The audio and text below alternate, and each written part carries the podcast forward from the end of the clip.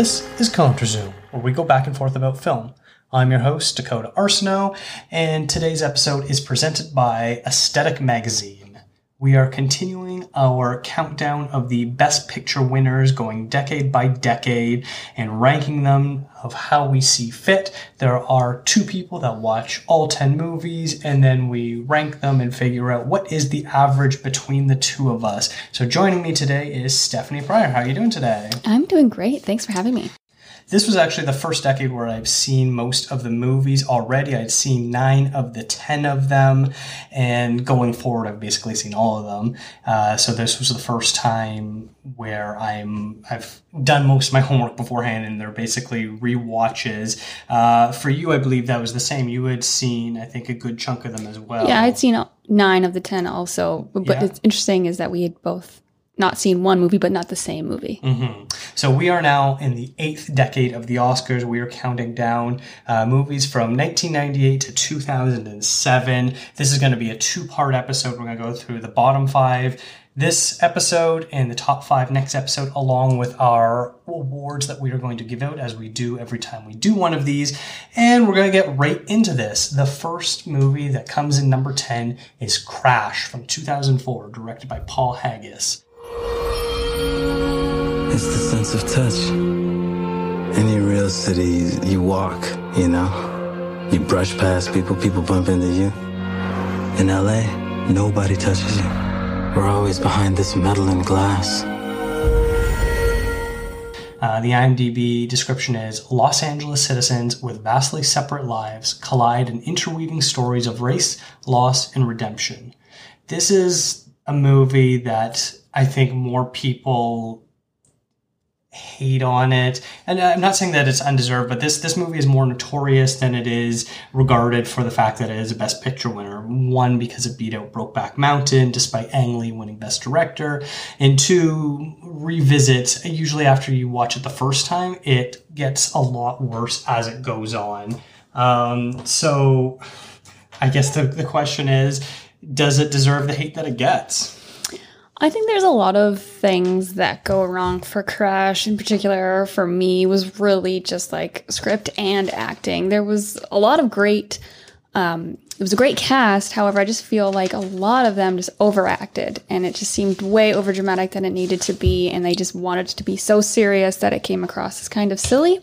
And then uh, this, just the the writing also. I mean, I think that the idea and the story behind it is really interesting and, and could have been really good and great. But just the way that some storylines ended or uh, started and ended, like the the path from A to B, seemed kind of a little weird and short sighted and not really fully thought through. Yeah, it's it's very it's very odd. You know, I don't know if this is supposed to be a product of its time. You, sometimes you watch comedy movies or even dramas from the last 15, 20 years that don't seem like they're that old and, and you listen to them and you kind of cringe a little bit. But like right from the get-go, the the racism in this movie, which obviously this is what it's about, but it just feels so forced and it's like what are the the laziest stereotypes, racial slurs that you can come up with and sort of throw at people. And that's basically what the characters' backgrounds are. It's very odd. This is supposed to take place uh, basically post 9 11 US. Uh, obviously, this came out three years after 9 11, but like it just makes me feel especially with the tone towards uh, people who are Arabic, brown in general, this sort of racism toward them, which I know was was very prevalent. But like three years later, was it that fervent? Was it that crazy? Was it that over the top? I don't really know. And and so that maybe I'm just looking back at 20 years of history and knowledge and being like, wow, people were wild back then. I think that, you know, three years isn't really that long after 9-11 happened. And considering this takes place in the states and we, you know we're from canada maybe we didn't feel it as much as they did. So it very possibly could have been so high there. But um, that's not really where i took issue. It's just it was just some of the insane characters. Yeah, the, you know, you can go through a few of them. The the Ludacris character is basically what I look at as basically an idea of uh, a white man's idea of faux wokeness from a black character. Uh, there's obviously stereotypes of of what black wokeness can be like, and it just seems like that's what the Ludacris character is, and it's it's very frustrating and annoying because he doesn't really seem to make a point. He's just making statements that are obvious there to anger people and frustrate people with his like oh you're a smart guy but you're saying these ridiculous things and, and that's kind of annoying where it, it very clearly coming from a white person's perspective being forced onto a black man and so i didn't really like that.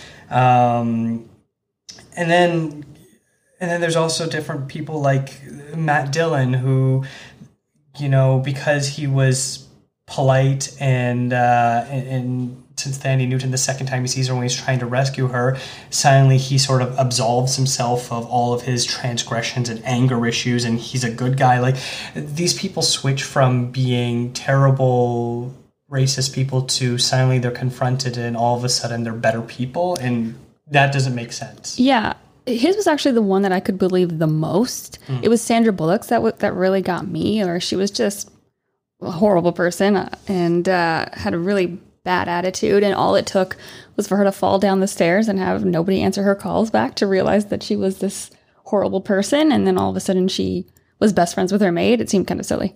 I think it might be an issue of the fact that there are so many characters and they try so hard to give so much backstory to them all that unless this was like a five hour movie or a miniseries or something like that, you can't resolve it all quickly. So it basically has to come down to a single moment where they realize, oh my God, I've been a terrible person my entire life. I'm going to rethink everything I've ever done. When in reality, that's not how people think. You know, they might have a situation where it might help lead them to reflection, but it's not going to be uh, a 180 degree turn right from when Right. it happens. Yeah. Yeah. It seems like a very short time period for all of this to happen, from everyone to go from, you know, their worst self to their best self.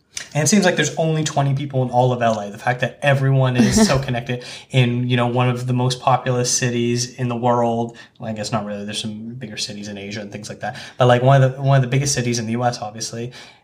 And there's only 20 people and they all somehow know each other or, you know, the locksmith works for this one shop who also works for the rich DA who has their car stolen by these people. Like, I understand the idea of interconnected weaving stories, but when you try to have it so big yet so intimate at the same time, it just really doesn't work out. Yeah. I do like the idea of it being more of a miniseries than a movie. It did eventually get movie, get made into a TV did show it? with Dennis Hopper in it, and Oh. it lasted, oh. I think, a season or something. Well, there you go. Yeah.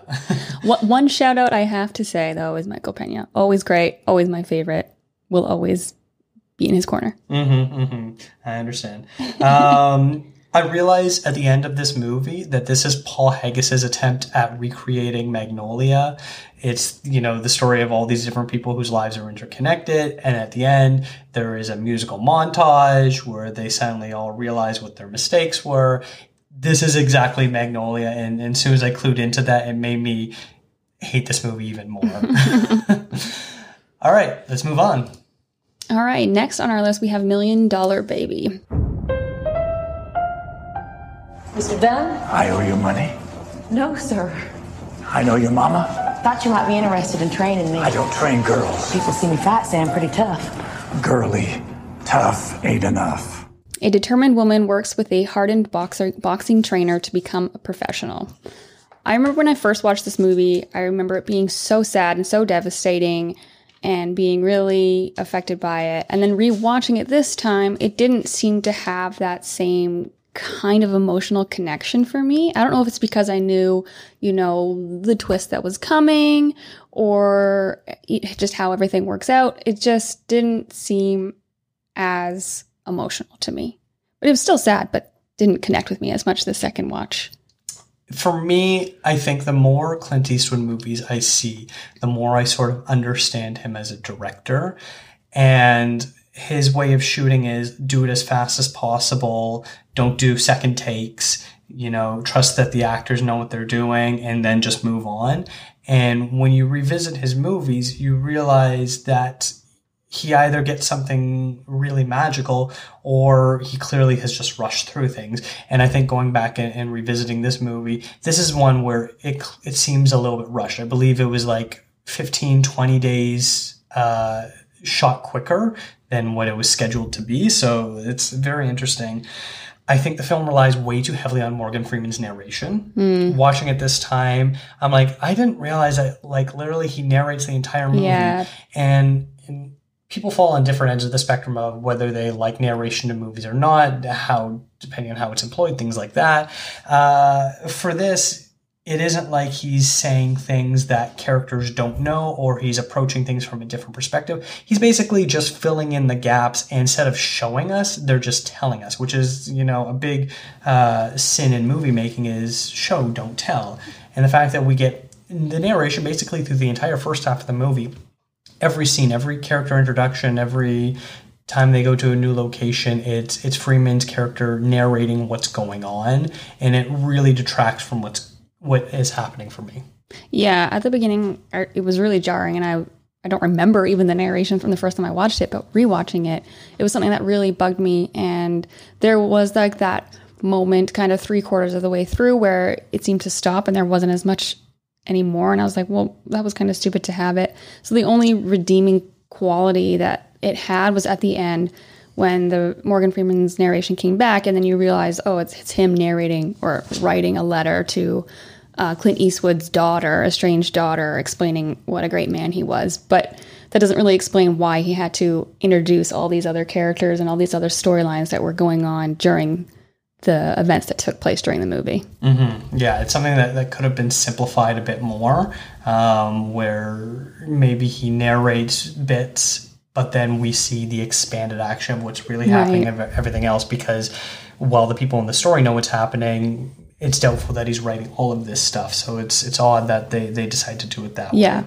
Uh, and I also found that as far as production goes, it was a little shoddy at times. I found sometimes the punches, the sound effects of the punches didn't actually match up with the fight sequences, uh, which was a little bit frustrating. Uh, sometimes you could tell that punches weren't actually connecting the way that they shot it. Um, and then also, knowing that I'm, I'm going to spoil something a little bit the, the major twist in the movie if you haven't seen it yet i'm sorry the fall where Hilary swank falls in the ring and hits her neck on the stool it was shot really terribly you know you get this weird slow motion shot of her starting to fall and then all of a sudden uh, she is shown basically just on top of the stool. She doesn't move, she doesn't bounce, nothing like that. It's really bad where it's just basically all supposed to be done with sound effects. And, and it really loses the impact of this once you've seen it before. Because I knew when that fight sequence was coming that the fall was going to happen and what happens afterwards. And then seeing that all play out that way, I was pretty disappointed that there was no real impact felt there. Uh, and I think that might have been an issue of Clint rushing through shooting. Yeah, potentially. Um, it didn't bother me as much as it bothered you. I hadn't even really noticed it.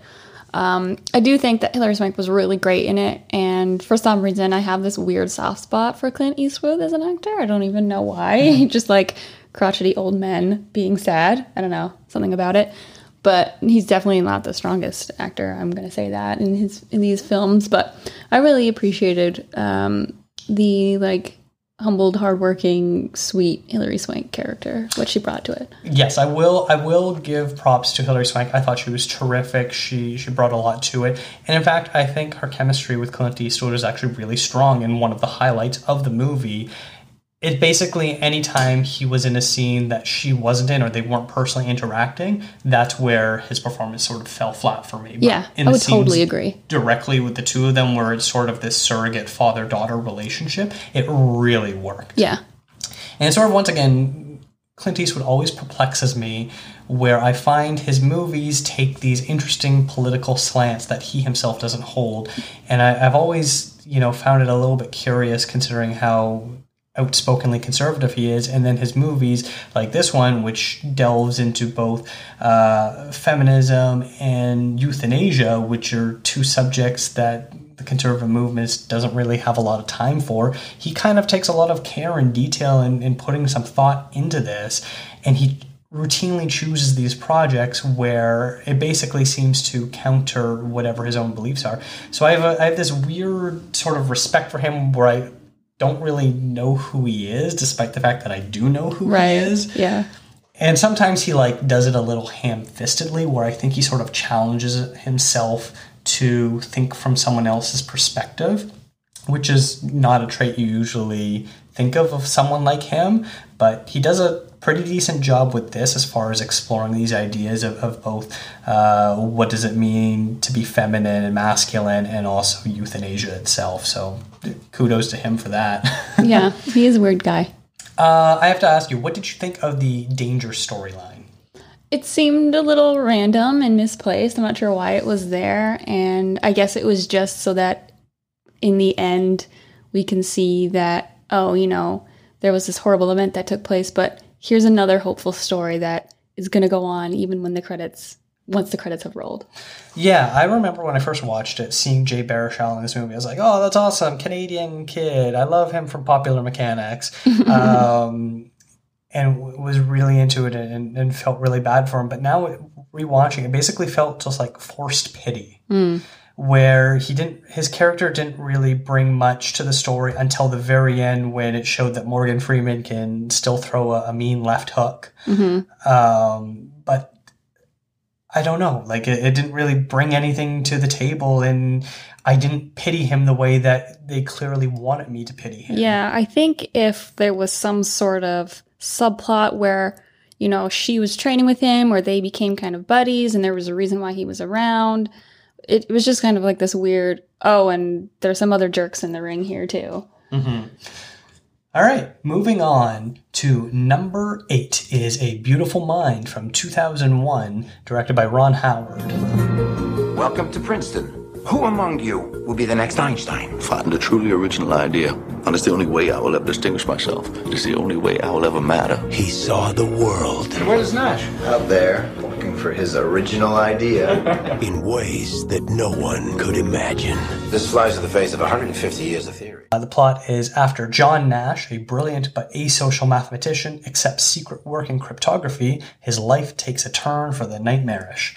This was the only movie of the 10 that you had not seen, mm-hmm. uh, and you didn't know the twist going into it at all. So it was very interesting for me being able to watch this movie and know exactly what was happening. I, I probably haven't seen this movie in 15 years, so I didn't remember any of the details, but I know what the twist was. Being able from the very first scene to start sort of jotting down notes and ideas about this uh, the schizophrenia that he suffers from and how who is real and not real in his life. And then I turned to you at the end of the movie and I asked you, uh, when did you notice? And you basically weren't you didn't clue in until almost the reveal. Yeah, yeah. It's funny because I knew that there was a twist. However, I thought I had known what the twist was. So I was waiting for this one thing to happen which made me kind of let my guard down with whatever was coming at me too. So I wasn't like, wait a minute, I have to solve this because I thought I had already like known what was going to happen. But even aside from that, when things were going one certain way and it's leading you to kind of question what's going on, I wanted to believe his character so much that I refused to believe the twist a little mm-hmm. bit uh, until it was like, okay, no, it's it's it's for real not actually happening. And and what you're referring to is you thought that the doctor was in on it and trying to convince other people that he was crazy. Yeah. Yeah. Yeah. Okay, so that's interesting because I'm watching it, and for anyone that has seen Fight Club multiple times, uh, you know that the Edward Norton character is the real person, and Brad Pitt is his figment of his imagination. Uh, and and in scenes where the two of them are there out in public, only Edward Norton's character interacts with other people. And so I started noticing, you know, right from the very beginning, Paul Bettany not wasn't in any other scene, and if he was, he was only seen in the background where other people weren't interacting with him. Uh, and then when more and more people start getting introduced, like when he goes to the facility where he supposedly is a secret government workshop, they he goes something like, um, "Oh, I thought this was just an empty warehouse." No, this is for secret government work. When in reality, it really was an empty warehouse. And so it's sort of interesting to kind of go back and rewatch it and see where all the tricks sort of take place. I think the problem with this movie is it's directed by two different people, Ron and some guy named Howard, um, because half of it plays out like this, you know, very familiar mental health drama, and then the other sequences where he's doing his secret government work when he's having his episodes, it's way more stylized and flourished, and it really didn't work.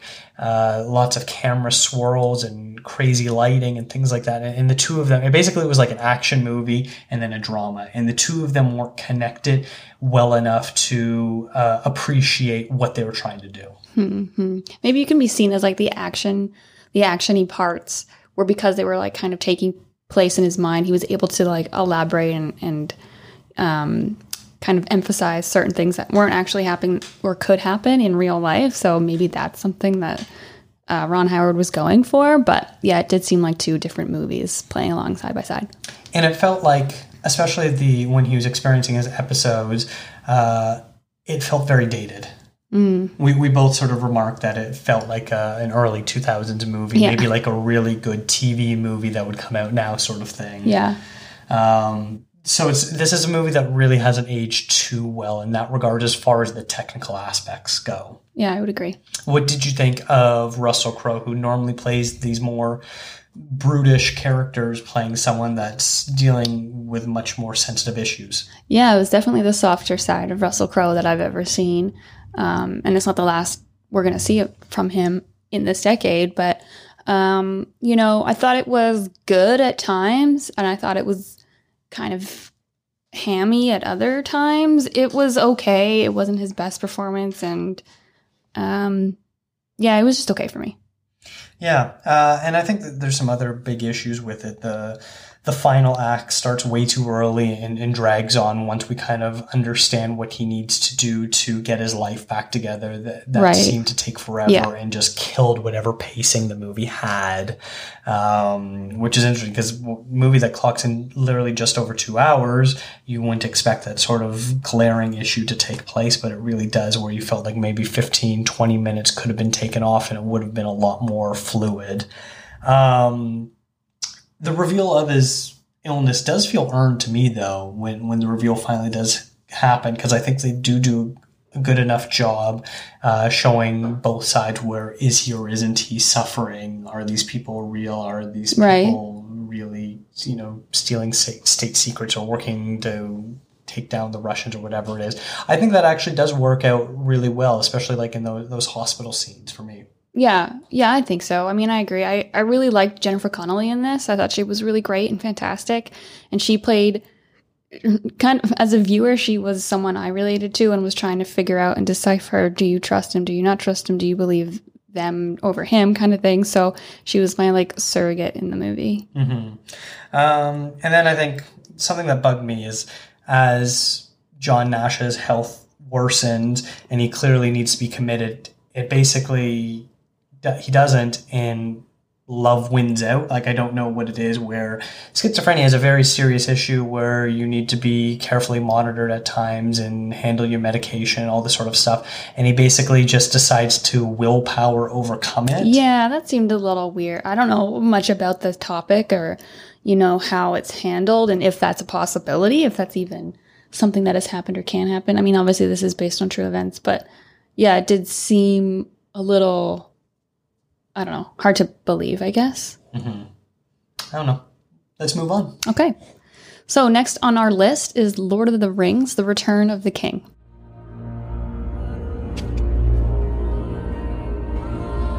Come, Master. Come to Smeagol. This is your test.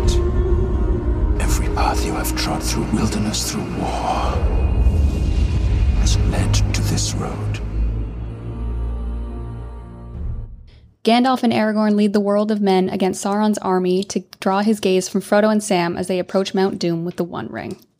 I'm going to preface my comments by stating I am, was a giant Lord of the Rings fan. I had everything, any piece of merchandise that had LOTR on it, I had it. I was a huge Samwise Gamgee fan. Um, and I actually rewatched all three of these films er, er, middle of the last year, I guess, in the summer. And after revisiting them, not the biggest fan of them anymore, although um, Fellowship of the Rings is, of course, still my favorite. Watching them all, it wasn't exactly, you know, the fantasy that I had remembered from growing up.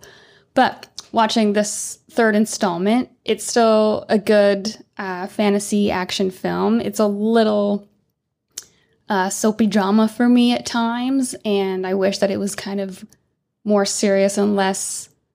I mean, it is serious, but like more taken seriously than over dramatically. And by this point, I'm also totally not on Frodo's side and find him very annoying. So, you know, it's not as an enjoyable of a watch for me. And I also just don't think that the graphics and the effects hold up as well as other films have. I mean, I think it's still great and it's an amazing achievement that they had during the time of filming, but they they don't sit well with me. Yeah, this is interesting. I only watched this one. I didn't rewatch the first two. I originally was planning on trying to do an entire trilogy rewatch and doing some sort of episode around that, being the fact that it's about the the 20th anniversary of the the first one next year. So I, I wasn't too sure what was gonna happen if I was gonna do all three or just the one. I ended up doing just the one. I had to do a little bit of homework beforehand by checking out what happened in the first two, just to sort of be caught up to speed, because I haven't seen Return of the King since it came out. It's interesting how excited I was back then. I actually saw this uh, midnight on the Thursday that it came out. Went with my parents to go watch it. It was a great experience. Really enjoyed it. But yeah, it's really interesting seeing it now. The the natural shots of the landscape still are, are stunning and beautiful. But any time there's something superimposed, it shows how poorly the CGI has aged. Uh, some sequences look great, some really don't. You get what looks like very flat background of people just walking in front of them and, and, it's very odd at times it's it's something that like anytime anything with cgi when it comes out and it's top of the line it basically only looks good for a year or two before the medium has advanced so far that it is now out of date Hmm.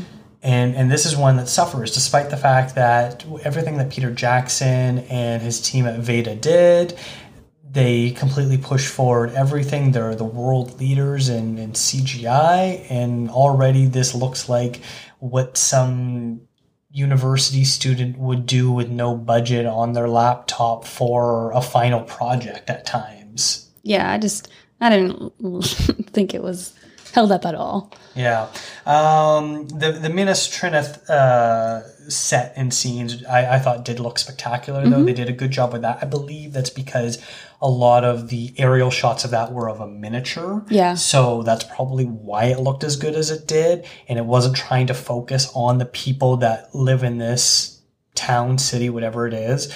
Um, but anytime that you try to focus on on both a location and the people involved, that's where it really, I think, uh, looked a little worse for wear. Yeah. Um, but the orcs with the practical effects look terrific. I- Yeah. for me, oh, practical effects always beat out like uh, visual effects. I guess. Yeah, yeah, and for for you being Jurassic Park being your favorite movie, that's a Mhm. movie that has clearly stood up to time with the effects. And this is the exact same thing. Anything that is practical practical effects looks fantastic. The orcs with their makeup and the prosthetics, it all looks great. Yeah. Fantastic. Gollum even looks a little aged now, Yeah. where clearly he's not there. Whereas I remember when I first watched, I was like, "Oh my Yeah. god, I can't believe that they're doing this with one other guy. Like, who is this Andy Serkis guy?" Yeah. And now it just looks like it's an awkward cartoon insert, like Yeah. you, you'd expect from like Who Framed Roger Rabbit. Yeah, it does. It does feel a little weird for sure.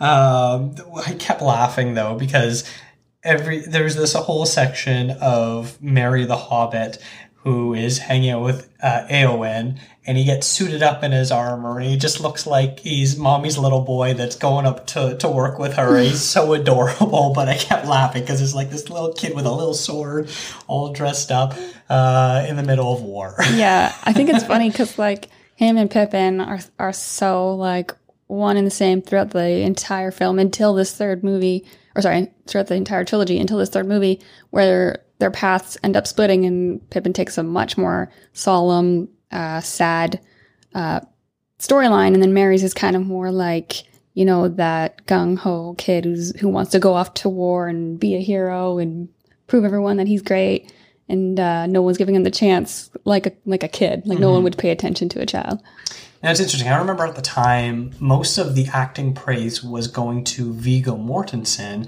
I believe he was nominated for the first film. I can't remember exactly. But watching this third one, it's Ian McKellen for me that really stood out. That I felt that he grounded the scenes in reality the best. Mm-hmm. He was able to play the movie as if it wasn't fantasy, whereas I think a lot of the other actors play up the fantasy, and so it seems a little cheesy now. Yeah, I think that I think you've nailed it on the head there for me, especially. I think Ian McKellen was great and fantastic in this, and and to your comment, yeah, I th- I think that's where my issue was, where it's just everyone didn't make me believe that it was their universe. Now we laughed both at the time and now with the multiple endings. I actually find that they kind of work. I think I think the editing is a little off on them, but the way that they kind of close the chapter on each of the characters, I think they do a sufficient job considering how big this world is and there's so many stories you kind of need to wrap up because it basically is you died or you lived. What happens after you live then? So we need to know what happened to about 20 plus characters and I think they do a pretty decent job of closing the chapters because they basically go one by one where there's usually one person who it isn't the end of their story and they keep going on a little bit. So they're kind of our surrogate of okay here's the end of hobbiton. Here's the end of what's happening with the elves. Here's the end of what's happening in other places around middle earth. So for me it actually kind of worked despite the fact that maybe it could have been edited slightly better. Maybe perhaps. I the problem with that I have with it was that they weren't closing out all the different, you know, uh areas of Middle Earth for me. It- you know, once the war was over and and Aragorn becomes king and then they they close off that, then you get five different endings in Hobbiton. Mm-hmm. You know, they return back. Fade to black. Now they're at a bar and you know everything's different for them, but everyone else is acting normal. Fade to black. Now you've got Frodo and you know Bag End writing a book and he finishes and Sam comes in. Fade to black. You know, there's just so many like different endings for them that I wish they had have figured out a different way. And I don't know how because it is such a giant story and a huge world that you have to come to an ending for. But it just it just kept going. I think this movie, this series basically is a museum exhibit. You you have to marvel at the the feat that went into this. The fact that they basically filmed for two years nonstop, so that way people weren't aging.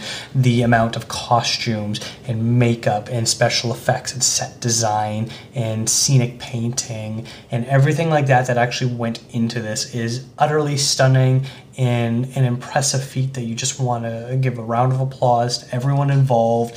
But at the same time, this is very of its time and isn't really moving forward with the rest of it. You can clearly see how it is inspiring other sorts of, you know, uh, castle type of stories, whether it's the Game of Thrones or other or other offshoots like that, where this sort of scope and scale and epicness is really the blueprint to follow. Unfortunately, it's not the best that could be. So I'm, I'm definitely curious to see what Amazon is going to do since they plan on making a TV show.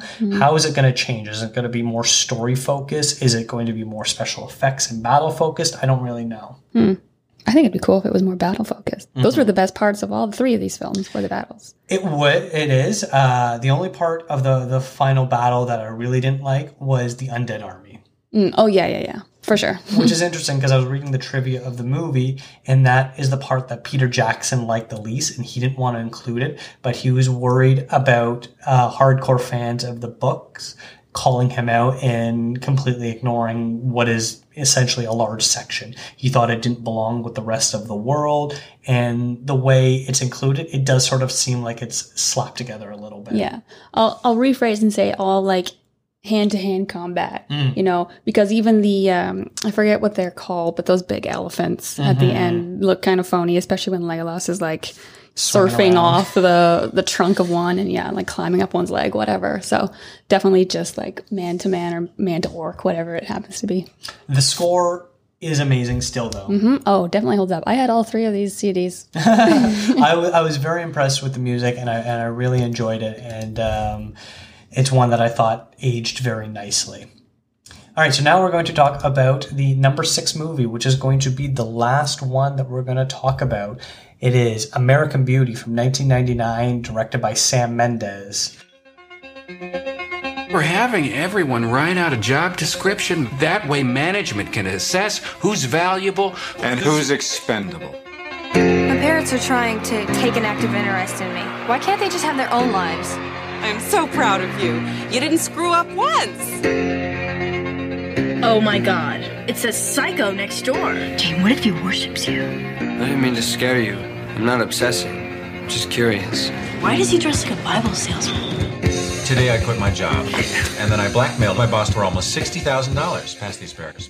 A sexually frustrated suburban father has a midlife crisis after becoming infatuated with his daughter's best friend.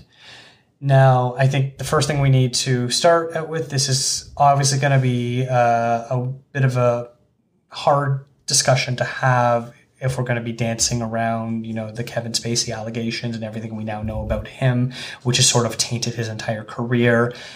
We're going to kind of do our best to more focus on the movie because it's it's so difficult to the, the, concept of separating art from artists and i don't really know if this is the time or place to really try to have that discussion and i don't feel like i'm fully equipped to be able to say what is the appropriate stance to take because i know everyone varies very differently on that um, that said, I'm not going to lie and say I was looking forward to rewatching it due to the fact of his involvement in this. Also, because American Beauty, by most people, uh, believe that it has aged poorly and is not held up.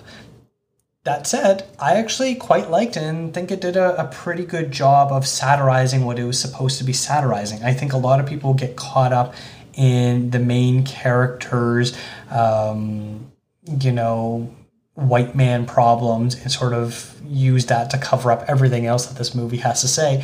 But I think more than anything, it's, you know, a critique on suburbanism and, you know, I mentioned Fight Club earlier. I think it works very well with that idea of also talking about consumerism and capitalism and what we want and desire from life. Is it from what we've been told we should have, or is there a possible different way to live your life? And I think when you focus more on that and less so on maybe the the whininess of the Lester character, I think this movie is quite rich in that regard.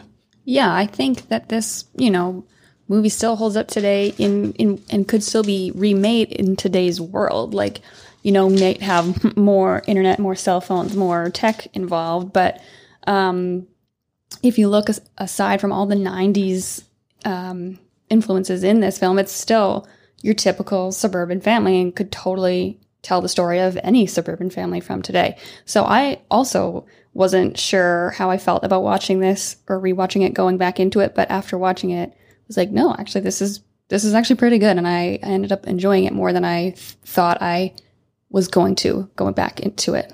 It's interesting. I actually found Lester's midlife crisis a lot more relatable. I know this has kind of been something where a lot of people sort of differ on, and when they're a little bit older and they go back and rewatch it, they sort of understand where he's coming from. Because at first glance, he seems really whiny, but then you, things like his disdain for filling out uh, questions about what he does at his work and how he is important and and all the things that he he brings to the table.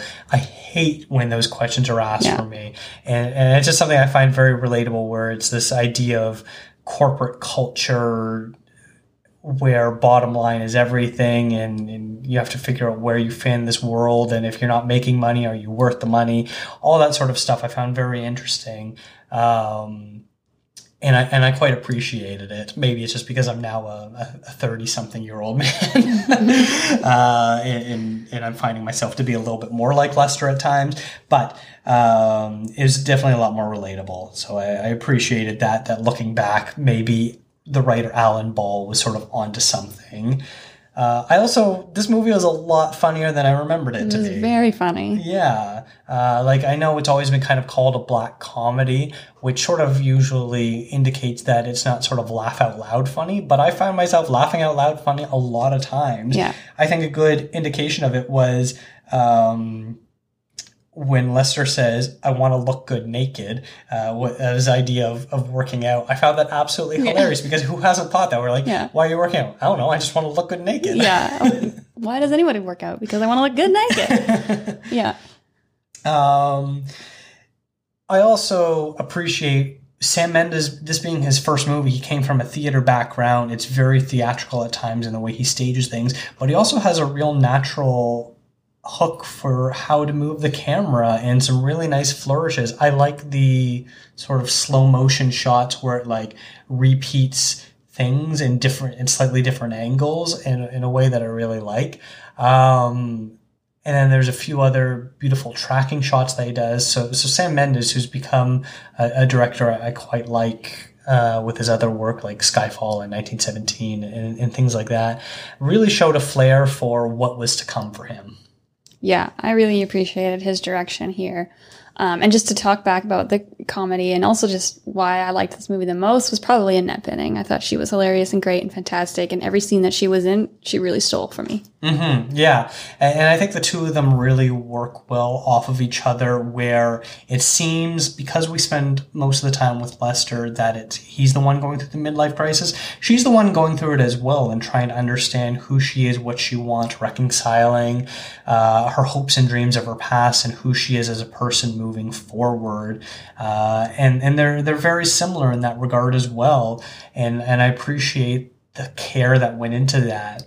Um, the movie can kind of be seen as like white male rage, but also I think it does a, a good job showing middle class complacency. And I think that's the biggest thing is is the complacency. Once you get the house and the nice car and you have a kid and, and all this sort of stuff, does your life Then end? Yeah. Yeah. like what happens? What happens next? I think they do a really good job, sh- sort of showing what would be the extreme lengths of someone going to once they sort of realize they're caught in that rut. Yeah, I agree. Um, I also really like the Wes Bentley character. Um, I think he did a, a terrific job. He plays the the boyfriend of Jane, uh, Ricky, and I think he does a he does an interesting job. He's weird, but he's not too weird, and you sort of understand where his weirdness comes from, especially being a product of the, environment that he's from. So it has a lot going for it that I really like. Yeah, I think the that everyone the casting was really well done and everyone played their character really spectacularly and brought something unique and interesting to each character. So I think that's something that really uh, that American Beauty has going for it. Now, I know a lot of people were upset that it ended up winning Best Picture, um, but I was I'm actually kind of happy with it. I, I'm trying to figure out what else it was nominated up against, but I can't pull it up as quickly. Um, I know The Matrix was one of them. Oh no, sorry, it wasn't. Green Mile, Sixth Sense, Cider House Rules, and The Insider. Uh, I've only seen. I actually haven't seen any of them, so I can't really comment too much about them. You've seen two of them. How do you feel? Um, it's so interesting because I feel like they're the three that I have seen being American Beauty, Green Mile, and The Sixth Sense are all so different and all so great in their own ways. I could have seen the Green Mile winning um, because of its subject matter and, and the way you know the reception was for it, but I think that American Beauty was definitely deserving. Mm-hmm. Maybe it was just a bit of a weaker year in general, but I think they did a, a good job with that. All right, so that was the bottom five movies. Uh, we are going to do a second part where we count down the top five and do the awards that we're handing out. But uh, first, thank you, Stephanie, so much for, for being on this episode. Thanks. Uh, I also want to thank Eric and Kevin Smale for their theme music, and thank you to Aesthetic Magazine for presenting the show. Make sure you subscribe to the show so that way you get the episodes right away. If you can rate and review us, that'll be awesome. We're on Apple Music, we're on Spotify, Google Play, everything you can think of, every podcast catcher that you have. Uh, also, follow us on social media at ContraZoom Pod.